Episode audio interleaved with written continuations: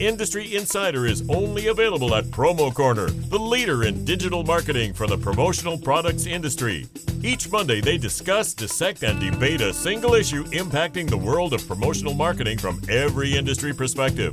Now, it's time for Promo Corner's Industry Insider. Welcome to another edition of the Industry Insider, your promotional products podcast where you can get all the nerdy news you need to know about. My name is Jeff Franklin, National Accounts Manager with Hidware USA, and I'm joined today by two other lovely folks. But before we get to them, I got to tell you this incredible broadcast that you're about to tune into is brought to you by our good friends over at Tervis. Look, Tervis has been around since 1946, and they're celebrating 75 years in business, and they started with their classic line. They've got sleek styles that make perfect for the active and on-the-go lifestyle. Tervis is the original double-wall insulated drinkware that keeps your cold drinks cold and reduces condensation, and it's backed by a made-for-life guarantee, which is awesome. Available in several sizes, including a 12-ounce mug, 16-ounce or 24-ounce tumblers, and a 24-ounce water bottle. Made from Tritan plastic, made in America, lifetime warranty, dishwasher, and microwave safe and BPA-free. So go check them out at Tervispromos.com for more information. Why don't we say hi to Meg Erber. Meg, how are you doing? I'm doing good. I don't know if you saw my green shake that I was drinking. I did not. I sweetened it up with some peaches, but the peaches don't go well with the celery and the kale or something. I don't know, but I'm going to finish it. Yeah. So just a heads up, kale and spinach are actually okay with a little bit of fruit, but the celery is very overpowering, in my opinion, when you try to throw that into one of those. There's like apple. I don't know. It's not bad, but there's like cayenne and turmeric and ginger and all good stuff, but. Very good. Well, we're joined today by a very, very special guest, ASIS President and Chief Executive Officer Tim Andrews, and super excited, pumped to have you. You actually took some time away from vacation to join us today. Super appreciative of it. But Tim, why don't you say hi, and then it is customary for us around here to give you a good 3 to 4 minute introduction to tell us how you got started in the promotional products industry and what you've been up to since. Great. Well, thanks very much for asking me to join. And I'm certainly glad I'm not in person with at least one of the two of you, because I wouldn't even want to smell what she was describing that she was drinking. So so I'm happy that we're at a distance for the first time. I've been happy to be on Zoom in a while. So I joined the industry about 18 years ago. I had a phone call from a headhunter who said, we've got a very interesting opportunity at a family-owned business. And I met the Cohn family, and I didn't even know this was an industry. I certainly knew that I had used promotional products in many ways, personally and professionally, over the years that I had been in business, but I didn't know that it was a $15 billion industry back then, I think, and came in and I thought it was probably a 3 or 4 year gig, to work here, and then I would move to something else. But like so many people in this industry, I popped in and you can't pop out once you're in this industry, people stay. And so I really fell in love with the people I work with the family that has owned ASI since 1962, and the people that are in the industry. I mean, we have incredible colleagues across every distributor and every supplier firm. I mean, what they all do is just great, and I've been so happy to be in the industry, and I intend to be here until I'm not working sometime in the future, far in the future, I hope. Sure. Well, I do actually want to just say congratulations and a quick thank you as well for having the courage and bravery to go ahead and host ASI Chicago, the first nationwide large conference. So thank you very much for doing that and putting that on. I'd actually love to get some of your feedback as far as what that planning process was like and, any sort of sinking feelings that may have led up to that. Yeah, it was gut wrenching. I mean, what a difficult for all of us who are in any sort of an event business. And of course we host events, everyone listening though attends events. And so it was really a very difficult year or so in terms of the staffing, in terms of what we had to do at the show, but also prepping for that. We had to make the decision in early March about whether we would be able to have a show or whether we wanted to produce a show in July. And that's because in each of these cities, there are multitudes of contracts that you have with the convention center, with all the different venues, with the food people, the hotels, transportation, all those folks. And so you have to really finalize those several months in advance. And so when we actually made that decision, a small team of us made that decision, it was about $1 million decision. If it hadn't gone off, we would have probably lost close to that number. And at that time, you couldn't have more than about 20 or 30 people in Chicago in a room. I don't care how big the room was. So even the convention center was saying to us, we don't know that you can actually have a show here in July. We think you should move it to the fall. And I said, I get a feeling the vaccinations are starting to roll out. People are getting vaccinated. People are feeling comfortable. I think that we're all getting a little stir crazy in our homes. And I think by July, people are going to want to be traveling and be on the road again. So we made that call, and it turned out to be a really good call, sandwiched between, you know, a pandemic and then sort of a refreshed pandemic, unfortunately, that we seem to be in a little bit now. So our timing turned out to be fortuitous. And I think the people that were there really appreciated that we had the show and were able to pull it off. And our surveys show, our suppliers told us, we're off the charts with them in terms of their viewpoint of the show. We set records in terms of their feedback of how they thought about the show. So we're really happy with the outcome. Yeah, I know I personally would normally go to ASI Chicago, and I wasn't able to this year, but the president, Nick Mirch, he did attend, and he had nothing but great things to say. He said everything that he heard on the floor, the buzz was great. You know, so I think you guys definitely made the right decision, and just, you know, I'm really appreciative of it because I know our industry needs it. We need to, you know, press on and move forward, and so thank you for that. But one of the reasons why I asked that question was because I kind of had a segue into, you know, I know just recently one of the largest distributors in our industry has just put out a notice that their national show that they do, they're mandating the vaccine. So, I mean, is that something that came up in conversation with ASI Chicago? Is it something that you guys will consider moving forward? Because I think it sets a pretty large precedence. And regardless of what side of the table you're on, it means a lot to everybody involved. So. Yeah, we did think about that. We actually had processes in place before, about a month before the show, that would have required us to do temperature checks every day and to do all sorts of other things. But we decided to follow CDC guidelines at that time, which didn't require any of that and did not require people to be masked if they were vaccinated. And so, you know, I think that I did see that news, you know, about that distributor firm. I think we're all making decisions, and we just have to look inside ourselves and say, what do I feel comfortable with? As an organizer of an event, as somebody who's attending an event. And I think all of us are sort of searching for what's the right answer going to be. I don't know what we would do today if we were having Chicago next week. I probably would have more precautions in place, frankly, at this point because of the Delta variant and other variants. So, you know, I think people have to make whatever call is right for them. And there'll be some people who decide not to go to that event probably, and that's okay too. I think we have to be very accommodating for people, that whether they're employees or whether they're customers, that we have to be realizing people are making their own personal decisions, and we can't hold anybody accountable to their decision except themselves.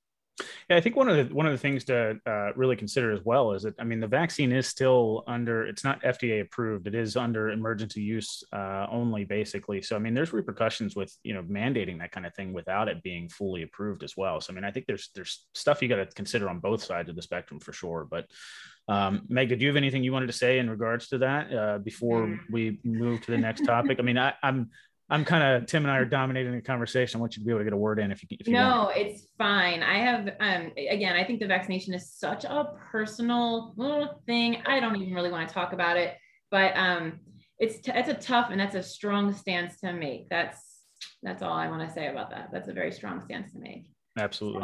Yeah.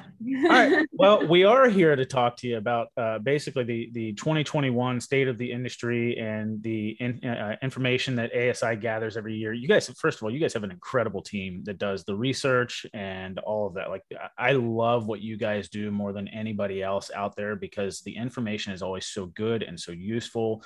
You guys put together great infographics to really help in the sales mode of things. So really appreciate you and your team for that. But this just recently came out, and would love to go through some of the segments of the state of the industry if you'd want. Sure, absolutely. And thank you for the compliments. I mean, our team is awesome. I mean, I'm really proud of the work that our research and our editorial teams do that cover the industry, both digitally and in print. Let's start first about sort of the second quarter. So, you know, 2020 is sort of old hat a little bit now. You know, in the second quarter, sales were up about 27%. That's measured based on what distributors have told us, you know, in all of our research. That's the first year-over-year quarterly increase since the second quarter of 2019. But of course, you know, year-over-year occurred in relation to a disastrous second quarter of 2020. So, you know, we're happy it's up, not unexpected that it's up in the second quarter. I think one of the more telling pieces of that, though, is we have something called the Counselor Confidence Index. And the Counselor Confidence Index was around 112 pre-COVID, and it dropped down to, gosh, I think it was probably in the 60s or something during COVID. And it really measures how distributors feel about the optimism they have for the industry. We're now at 96. So the baseline is 100. That's sort of, you know, that's the baseline. We're at 96 in the second quarter. So that's, you know, an incredible place to be, considering that, you know, just a few months ago, we were 20, 30, 40 points below that. So I think people were very positive. I think that, you know, 2020 was a very difficult year for everybody. PPE, we should all still be very proud of what we did in terms of PPE. It really saved so many industry players, suppliers, and distributors.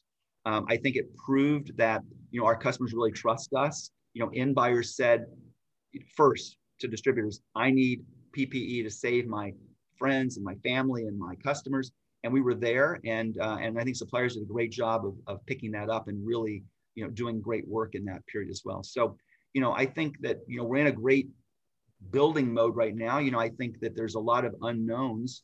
The second quarter was maybe special because it was sort of pre this sort of reactivation a bit of some of the COVID variants, but some really great, strong markets in the second quarter. Healthcare was very strong. Education's picking up. People are going to go back to school. People are planning for sports teams and all sorts of things in the fall. Construction is incredibly powerful right now. Manufacturing has come back. Real estate is hot in basically, I think, every city and every burg around. So I think there's a lot of very hot markets that are going on that are going to really help us in the second half of the year. Sure. Meg, you looked like you were about to say something, so I'm gonna. Sorry, Meg. No, it's okay. It's great because I took all these notes about, you know, second quarter versus last year's second quarter. So it's funny, we were internally, we did a lot of research and what our customers were seeing over the last 12 months. And then we were comparing it to 2019. So if you're saying we're up 20% this quarter, right? I'm sorry, second quarter over last year, right? So how is that based? Okay, based off of 2019 numbers, like where is that? Are we still, are we on par with 2000? I'm sorry, 19, yeah. Yeah, we're still down. So, you know, we, last year we dropped about 45% in the second quarter. So we dropped 45%, we came back 27% off that lower base. So we're probably still down 25, 30%, I would say probably in the second quarter. But we're building, you know, the fact that we were up is great news. And we're seeing it in all of our, you know, ESP is the platform that we use that is used by about 65, 70% of the industry to do searching on by distributors. And we're seeing that move up. It's been moving up every month in terms of the number of active users, the number of times they log in, the number of searches they do. And that's been really, that's at levels in the last 2 months we had not seen before COVID. So definitely things are coming back and it's across the whole country. It's not just in certain areas. Yeah. Well, now, of course, we've got supply chain things to worry about. So, I mean, you talked about that counselor's confidence index at being 96. I mean, I think that's actually really great to hear, considering the issues that we're dealing with the labor shortage and supply chain issues and length of time, production, all these sort of things. So that's really uplifting and great to hear that people are still, you know, very confident in where we're headed. Yeah, it's really tough to be confident, you know, given all those things. And we all see it. We all hear about it every single day. And it goes back, you know, and they're now having some COVID outbreaks in China that have now closed some factories in some areas there again. So that's going to provide another sort of hiccup, unfortunately, probably in the supply chain. And the supply chain is a lot more complicated than people think. This isn't only a mug or some other product that is being shipped from point A to point B. You know, it's all the inputs that go into creating that mug or that product, whatever it is. And so, you know, one of the suppliers was telling me the other day, you know, we were talking about backpacks, for instance, and he was talking about the number of places where all the parts that make up a backpack come from, and how there's a shortage in each of those pieces, and there's delays in getting all those pieces to the place where they're actually then manufactured and pulled together to make a backpack. And so I think it's not just an A to B spot. This is 7 spots getting to 1 spot, getting to another spot. And, you know, we had 16, 18 months of demand problem in the promotional products industry, where demand was down and was muted. And now it looks like we're going to be facing 12, 16, 18 months of supply problem. And we certainly didn't anticipate that. But I don't see a turn fast. You know, everybody I talk to is saying we're 6 months, 8 months, 9 months out from having that really rectified. And so we could be, you know, in the second quarter of next year before we really feel a sense of back to normalcy for inventory and product. Yeah. Real quick. I was going to say, I think when COVID first hit and things shut down for the 2 weeks, and people, I think it was the NBA or someone, they were like, yeah, we're not expecting to get back until, you know, this summer, June, July. And we're all laughing. Like, that's a little dramatic, don't you think? And here we are more than halfway through 2021. And we're talking about 2022 second quarter. And it's like, that's reality. That's not even thinking, okay, we're not even being dramatic. That is reality. And I think a big part of it is because of the supply chain issues, like you just said. Listening to all the industry podcasts, 58% of suppliers have explored sourcing alternate countries due to the uncertain trade issues and everything going on with China. So then you have, but none of these other countries, Mexico, anywhere, have the infrastructure that China does. So they can't compete on any level. So that's why, all these places that these other pieces are coming from are trying to also now not just do that, they're trying to do everything else that's being sourced there. Are you seeing a bigger take in now USA made searches because of that? I know probably pre-pandemic, yes, but then people's self-preservation probably took over and they were like, well, I can get it cheaper and over there. I would love to, people ask me this question all the time, and I would love to say yes. We had, only about 1% to 3% of searches in ESP are people looking for something made in the US specifically. And that ticked up maybe 1 percentage point during the pandemic and sort of in the last, 6 months, say, but it's not measurably different, frankly. So while people talk about made in USA, I think that in reality, there's so few products on the hard goods side, especially that's just it's a difficult thing. There's certainly some proud suppliers, some great suppliers, and I would urge people to look at those suppliers. But the reality is people are searching for a product that meets their need at a price point that they want. And, their focus on USA is just, people talk about it, but they don't do it. Yeah. Yep. I was going to say, I'm not surprised by that at all, to be honest with you. Because even if you try to source in the US, we have the same labor issues, if not worse labor issues than anywhere else in the world right now. So we don't have the production capabilities. We don't have the infrastructure to be able to take care of those orders. So the more people that do, lean into that is only going to make the production times blow out even further. And we're just not going to be able to keep up. Look, you can still produce in China and still air it in faster than you can do a USA made product, and it's cheaper in most cases, even with the inflated air freight prices. So I'm not surprised by that at all. Yeah. That's crazy. So I was also looking at the rush orders, how in the past, the rush orders would be the cause of the errors, and now the rush orders have gone down, but the delays haven't. The delays are still going up. They're counting that to, labor shortages, people furloughing last second quarter, because if you weren't selling PPE, right, then you weren't really needed, because that's all that people were buying last second quarter. The labor shortages, people coming back to work. So then and then when you're rushing, it's causing these errors because you want to just hurry up and get it done, So, are we missing something else? Like, is there more, what else is causing these errors, you think, in this industry? Because it's a big problem right now. It's a huge problem. I think also frayed nerves, I would add to that. I think that people have, short tempers, short fuses, and when people are making decisions, they want to buy something, they really want it quickly. I think, and that whole rush thing, that's permanent. That's going to be here forever. People are always going to want product. Amazon has taught people that they can get a product in 24 or 48 hours. And people miss the part about it's a custom product when you buy a promotional product, or that it's 5,000 pieces, not one, that you're buying on Amazon, and the Amazon piece is not imprinted. So I think people have got this expectation, though, that they can order very quickly, very close to something and get it. And that's not going to change. I think suppliers need to really figure out over the course of a long period. And they've been doing, by the way, suppliers have done an incredible job in this entire pandemic and all the things that they've dealt with, because they were, in some cases, essential employees. So they had employees in places where not many people were going into offices or into factories, and they were producing through incredibly difficult times. And so I want to give them a big shout out. But I think suppliers overall in the next 3 to 5 years have to continue to make improvements in automation and all sorts of other things so that they can turn an order the day they get it. I think, to me, that should be the goal. When the order comes in, it ought to be out the same day. And I know that's a huge thing for some people, and it's a very big project, to undertake, but that's the expectation of customers. And that's going to be a real differentiator for suppliers who can't make that happen. So I think suppliers really need to stay focused on that through this very difficult time there. But I think frayed nerves, I would add that to your list. Okay.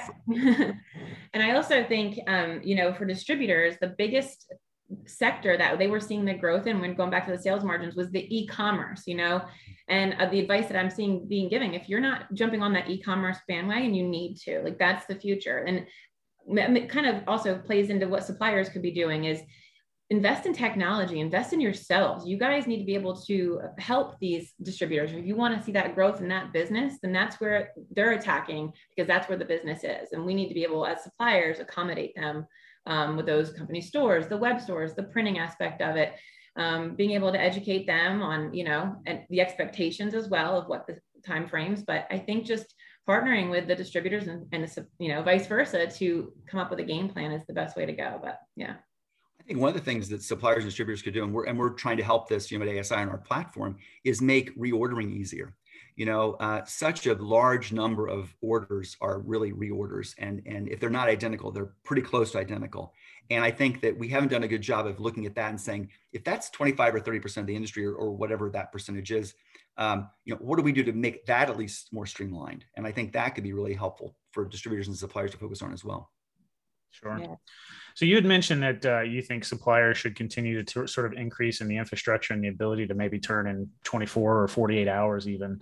Do you think that the market will be able to absorb the cost, the additional cost that will take? Because, I mean, obviously it comes down to infrastructure. I mean, standard production times right now are, you know, say 3 to 5 days, but, you know, right now, because of the situation we're dealing with production shortage and all, or labor shortage and all that, I mean, we're, you know, 10, 12, 14 days out. Some people are even further than that out for production. So how do you shrink a 14-day production down to 1 day without throwing people at it? And people cost money, you know, especially competing with Amazon at $20, $25 an hour. I mean, you've got to pay people more. Right. I think you've got to do it through automation. And I don't have all the answers, but I just think over time, people are going to expect faster turns. They're not going to accept higher prices though. So this is like a business question we always have. How do we do more with fewer resources, with the same resources we have? And how do you automate that? And I've been in some factories that, by the way, do it great. They get, oh yeah. The turnover is 48 hours and et cetera. So I think it's about investing in the right things. I think it's about, you know, making it a priority. I don't have the answer of how you do it, but I think we've got to be able to do it. And I think you spread me to 48 hours. I said the same day. So I think that's got to be. Amazon hasn't figured out 24 hours completely yet. There's still, you know, some things are 24 hours, but the most things are still 2 days. So. Think about how differentiated you would be, or a supplier would be, if they were able to figure it out. No kidding. Yeah. And there's like you said, there are some that have, you know, but I think when that becomes the expectation and then every order turns into a 24-hour order, then, you know, it's a whole different ballgame, because there's a lot more going through that filter, you know. I think also, you know, the blank apparel suppliers like myself, we've also kind of set that bar on that same day, because that's what we are doing. We are shipping out same day, like unless it hits cutoff or there's some electrical storm or for some crazy reason, we are shipping same day. But that's with that being said, that's a blank though, right? It is blank. That I didn't finish. Yes, it is a blank item. You send that to the screen printer, you're looking at like 3 weeks to a month right now. Like, I don't know anyone that's doing less. So, I mean, the people who specialize in the rushes, yes, but whew, man.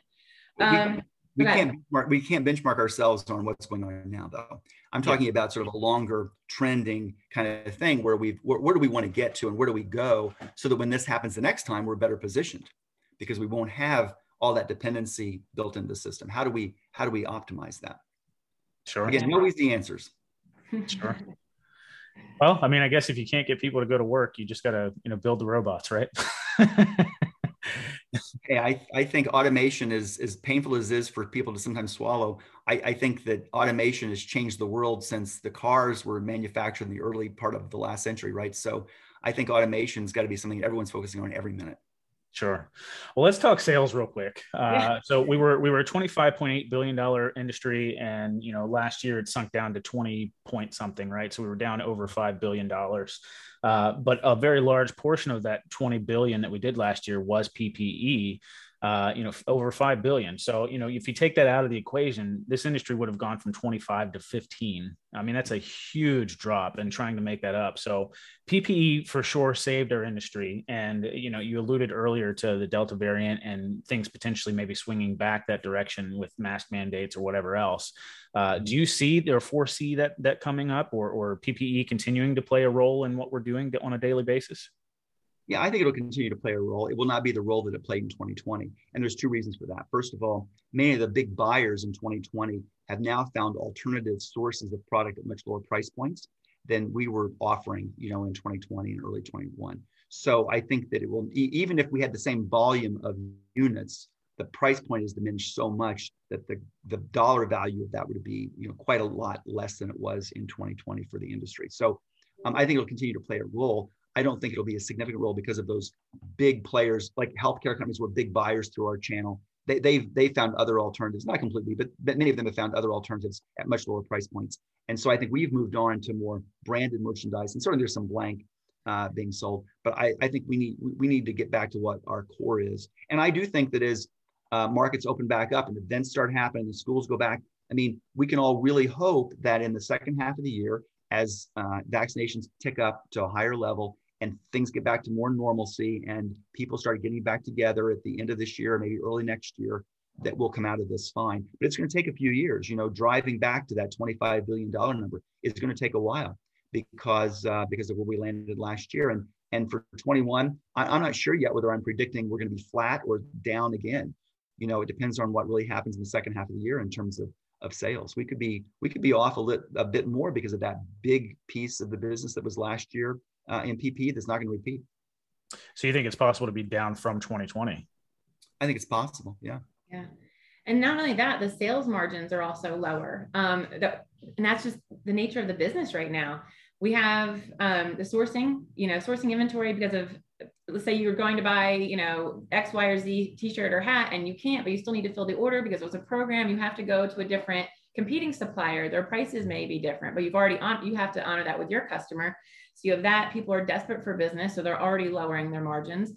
I mean, what can we see moving forward? Like, what advice do you have for the industry on this? Well, I would say that, you know, we're seeing margins, you know, go down in both distributors and suppliers. And so distributors have been telling me this as well. So I think we're going to see that. I think we have to remember that we, though, are not just in a product business. And on the distributor side, we're providing a lot of services. Many distributors are providing a lot of services that have incredible value to people. So kitting, you know, became such an important part of 2020, for instance, and it's continuing to 21. So I think one of the things that distributors need to remember always is that their time is incredibly valuable. Their ideas are incredibly valuable. And the added value they perform against that product is incredibly valuable, and not to underprice all of that. So I think that, you know, we as an industry often don't value our time, you know, at the rates that we ought to be valuing our time. And so I've had many distributors say to me, I spent 3 weeks on this project and all these hours, and they go on. And it turns out to be like a $2,000 order. Well, I'm appreciative of the fact that they wanted to serve their client, but they also need to be remembering, you know, if I'm spending an hour doing this, what else could I be spending this hour on? And is this the best use of my time? So I think we need to make sure we're pricing ourselves properly, we're positioning ourselves, and that we're working with customers that are the customers we want to work with. You know, I think that's the other piece of this. You know, because you can't always solve everyone's problems for free. Right. And actually, since you mentioned that, because of the inventory problems that people are having on the supply chain side of things, you know, the actual closing time of an order is a lot longer right now as well, because people are having to find alternatives, or, you know, people aren't fully back to the office yet, or back to, you know, full steam. So when they do finally get the approval on the order, what stock was there is now not there. So there's all those sorts of issues as well. So how do you combat that? I mean, is it just a situation of where, you know, you're foreshadowing what's happening, or you pre-purchase the product and so that it's available? I mean, what do you think is there a solution there? I think there's a couple of things. One is, I think, you know, in the general headlines of the news and the media, there's a lot about supply chain problems in every industry. And so our customers, I think, realize there's inventory problems. I mean, if someone's trying to buy, a friend of mine was trying to renovate a kitchen and couldn't get a faucet for like 8 weeks or whatever it was, right? So everyone's hearing these stories. And so I think there's a lot of cover that's providing. If we sort of think back to 3 years ago when tariffs were the thing we'd be talking about, you know, on this call, and not all these other problems, you know, the reason we were able to sort of work through the tariff issues with China in terms of our industry was because so many people were reading about it. They understood, okay, prices are gonna be higher because of tariffs. I think, you know, inflation's up. You know, inflation came out in the last day or so.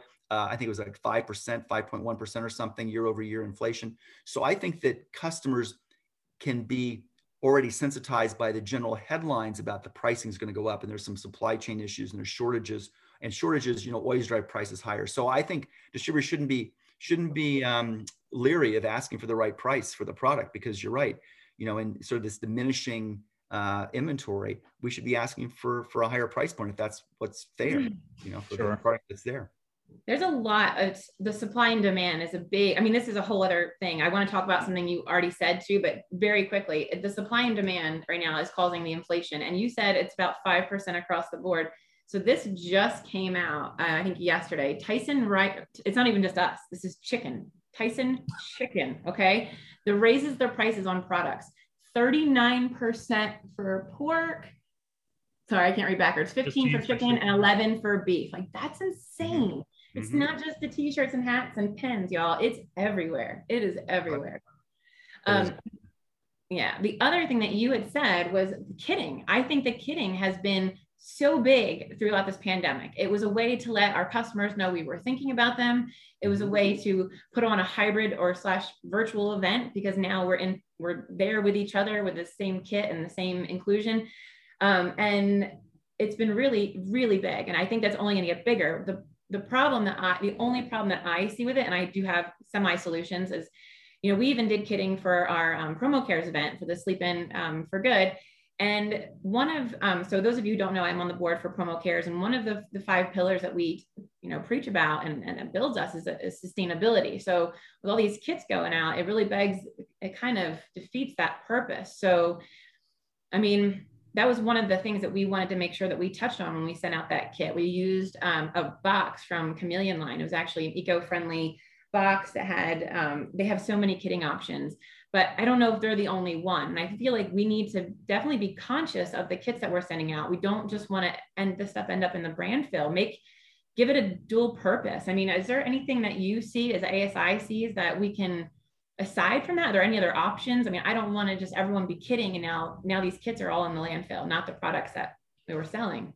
Right. I think that's a really great point. And I think our industry needs to be careful. And one of the things about kitting is that we also need to make sure that the products that are chosen to be in the kit, you know, are products that people really want, you know, to understand what's the demographic of the audience where these are being sent. Will people really use these? Will they appreciate them? Will they pass them on to others? What will they do with these things? Because you're right, we don't want to end up in the landfill. That's a bad place. You know, one thing that I've seen that was pretty interesting was someone who used a mailer that then turned, that the mailer is actually quite a nice box into itself, like sort of a keepsake kind of box. And it had a very simple sort of wrapper. It was like brown paper wrapper, almost like a grocery sack kind of thing. And then when you took that off, it was like a box you'd want to keep, you know, to sort of, you know, to have in your home. So I think there's ways to do that, but it's pretty tough. And you're right. I feel incredibly guilty when I order from Amazon or some sort of an e-commerce player, and you know, I get 3 things in 3 boxes with all sorts of, you know, stuffing or whatever they have. You know, we don't do a good enough job in our society with this. And you're right, I think we need to help lead the way. Yeah, especially since there is this big push, we need to make sure we're advocating for our industry to do better on that, because we don't want it to go away, right? We use promo to sell promo. That is what this industry is about. We are good at our jobs, and PPE is one of the things that we took on last year, and now it might be kidding. So we just need to make sure that we do it right. And then we keep sending that message out that just because everyone's doing it doesn't mean you have to follow suit. Just do it better, you know, just do it better. And I think that bag that you were talking about, we did one too, and it was a composite bag. So it wasn't a bag that you would actually just throw in the trash. It's something that you could plant and then the worms would eat it, and it helps grow your flowers. So I thought that was really cool. So yeah. Love that. In the interest of sustainability, this incredible podcast has been brought to you by our good friends over at Tervis. All right, and they very heavily focus on sustainability as well. In fact, they partnered up with Four Oceans and did an ocean cleanup, a beach cleanup on Siesta Key. And according to Four Oceans, which does the cleanups year round across the world, this was their largest turnout with 1,343 registered participants. And they were able to collect and count the following: 144 straws, 5,877 cigarettes, 463 plastic bottles, 187 plastic cutlery, 355 plastic bags, 234 plastic or foam cups, 1,346 bottle caps, a crazy staggering amount of stuff that they were able to clean up on Siesta Key. But look, they're passionate about their oceans and they care for it and the creatures that call it home. They're committed to making it a better place and have been for 72 years, not just because it's trendy or help sell tumblers, but because it's the right thing to do. So if you're interested in that or want to get more information or you want to support their cause, go check them out at Tervispromos.com and get more information. Do you guys have any, closing remarks? Because I know I want to be respectful of Tim's time, and just super appreciative of you jumping in and joining us today, Tim. Great, thanks. I just would want not one thing. We referenced the State of the Industry report that we do every year at ASI. It's available at asicentral.com/news. You can also search reports under the research tab on asicentral.com. So great information in this report. It is by far the most cited report published in our industry every year. And lots of information in there about profit margins and evolving sales methods, emerging markets, sourcing trends, supply chain challenges, all sorts of things. And really, it's trying to look forward. So it's reflective of 2020, but it's really saying, okay, what's 21 and 22 going to look like, and how do we get out of this? So I just people and if anybody wants to reach out to me directly, I'm easy to find, tim.andrews@asicentral.com. Well, Tim, we've talked about that great staff of yours on several occasions now today, and Melissa Newman already beat you to it. She posted the link for the State of the Industry in the comments probably 20 minutes ago. That's awesome. Thank you, Melissa. Melissa's always on it. Absolutely.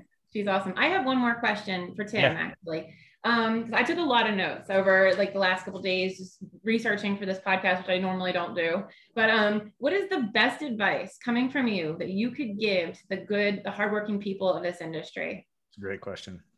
I think be proud. I think so often, even before the pandemic, you talk to somebody what they do, a distributor, supplier, a decorator, and they sort of look down at their shoes a little bit and say, well, I'm this or whatever. I think we should be incredibly proud of what we do in this industry. We provide the best return on investment for a marketing dollar that anyone can spend in any industry that they're in. The best return on their investment is investing in promotional products as part of their marketing mix. And the second thing I would say about that is we should also be proud of the fact that our industry saved lives in 2020. And so people have used that bad word tchotchkes, Well, this industry, no matter what you call it, saved lives in 2020 and in 2021. And I think we should be really proud of that. And finally, we should be also proud of the fact that when our buyers needed promotional products or just PPE that was not even imprinted, the first people they called were their distributors that were trusted partners of their businesses. And the first people that those distributors called were the suppliers that were trusted partners of those distributors. And I think we should be incredibly proud of that fact. And further, we talked about kitting. When people wanted to send kits to their top customers or top prospects, to their employees at their homes, who did they turn to give the addresses to that they trusted would do the right thing? They turned to distributors, and distributors turned to suppliers. So I think we should lift our heads up. We should be proud of what our industry does. We should be forward facing and think about the future, because this is a very bright future for the industry. We will come back. I am bullish on America. I'm bullish on promotional products, and I'm bullish on this podcast. So I hope it's been well for people. No, thanks, Sam. I really appreciate it.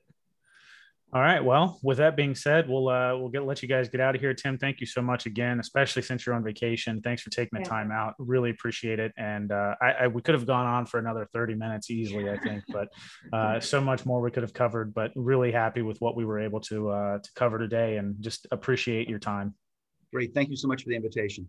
Absolutely. All right, guys. Take care. See you next time. Thank you for listening to this week's episode of Promo Corner's Industry Insider. For more great content from industry thought leaders, including podcasts, blogs, and videos, visit promocorner.com.